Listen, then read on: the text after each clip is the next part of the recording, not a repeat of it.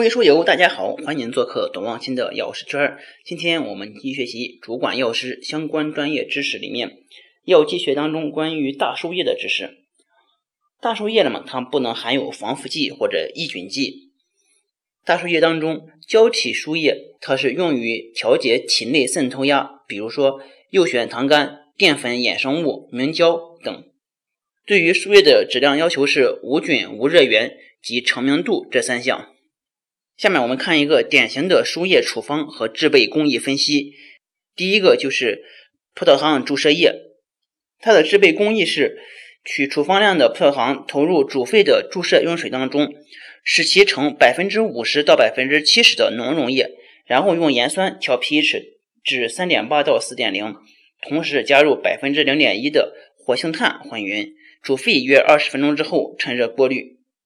之后滤液加注射用水至所需量，调节 pH 及含量，合格之后滤制成明即可灌封。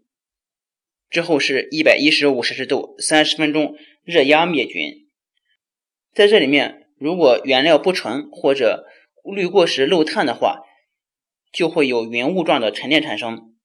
我们的办法是：第一个是采用浓配法，第二个是滤膜过滤，第三个是用活性炭吸附，第四个是加盐酸。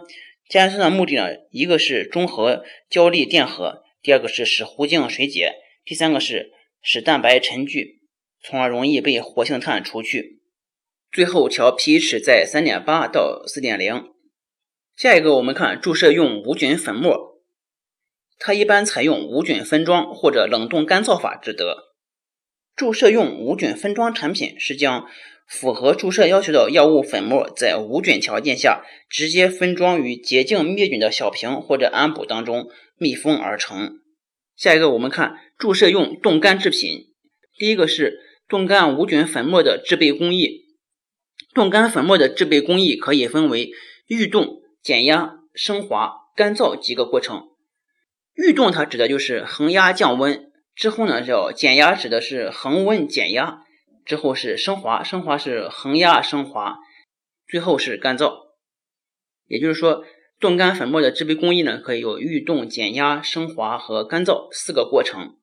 在冷冻干燥当中呢，如果含水量偏高，我们可以采用旋转冷冻机来处理；如果喷平的话，则需要控制预冻温度在共熔点以下的十到二摄氏度，同时加热升华。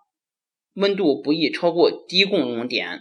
如果产品外形不饱满或者萎缩的话，原因就是一些粘稠的药液由于结构过于致密，在冻干过程中内部水蒸气溢出不完全，冻干之后制品会因潮解而萎缩。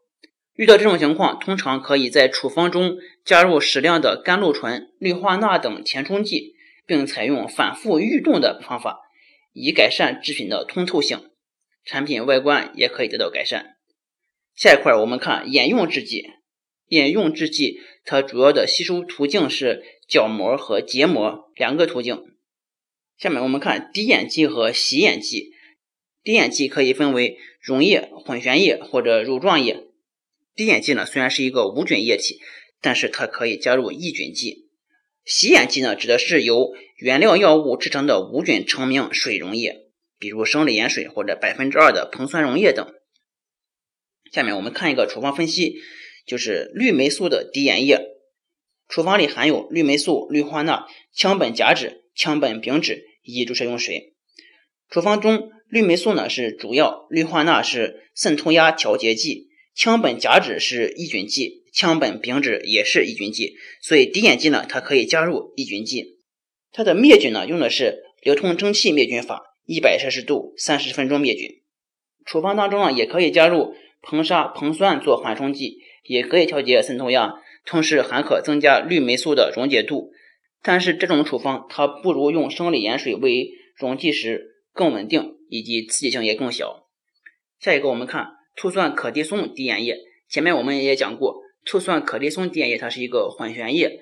讲当时我们讲混悬液的时候，举了三个例子。一个是醋酸可的松注射液，还有一个是预定蛋白胰岛素注射液，还有一个是洗漱碱注射液。醋酸可的松注射液，它的灭菌呢也是用一百摄氏度流通蒸汽灭菌三十分钟。流通蒸汽灭菌法，当时我们举了几个例子，一个是 VC，一个是普鲁卡因、可的松，还有氯霉素，这几个都是流通蒸汽灭菌法。最后一块呢，我们看其他灭菌及无菌制剂。第一个，我们看创面用制剂，溃疡、烧伤及外用溶液剂、软膏，它们都属于灭菌制剂，必须在无菌条件下制备。成品中不得检出金黄色葡萄球菌和铜粒假单胞菌。溃疡、烧伤及外用吸雾剂、粉雾剂可用于保护创面、清洁消毒、局部麻醉和止血等局部作用。一般用途不同，其要求呢也不相同。用于创面保护和治疗的气雾剂必须无刺激性，防止吸食物中毒，有利于创面修复、抗菌且具有良好的透气性。下一块呢是手术用制剂，第一个就是海绵剂，它指的是亲水性胶体溶液，经冷冻或者其他方法处理之后制得的至轻、疏松、坚韧且又具有极强吸湿性能的海绵状固体灭菌制剂。也就是说，海绵剂呢，它仍然属于固体的灭菌制剂。第二个呢是骨蜡，它是骨科的止血剂，在骨科手术及脑手术中用于骨出血。在无菌状况下密封保存于玻璃瓶或者铁盒当中，用的时候用百分之七十五的乙醇及生理盐水冲洗出血部位，加热融化骨蜡，涂于骨上渗血的地方。好，这就是本期的所有内容。下一节我们讲固体制剂。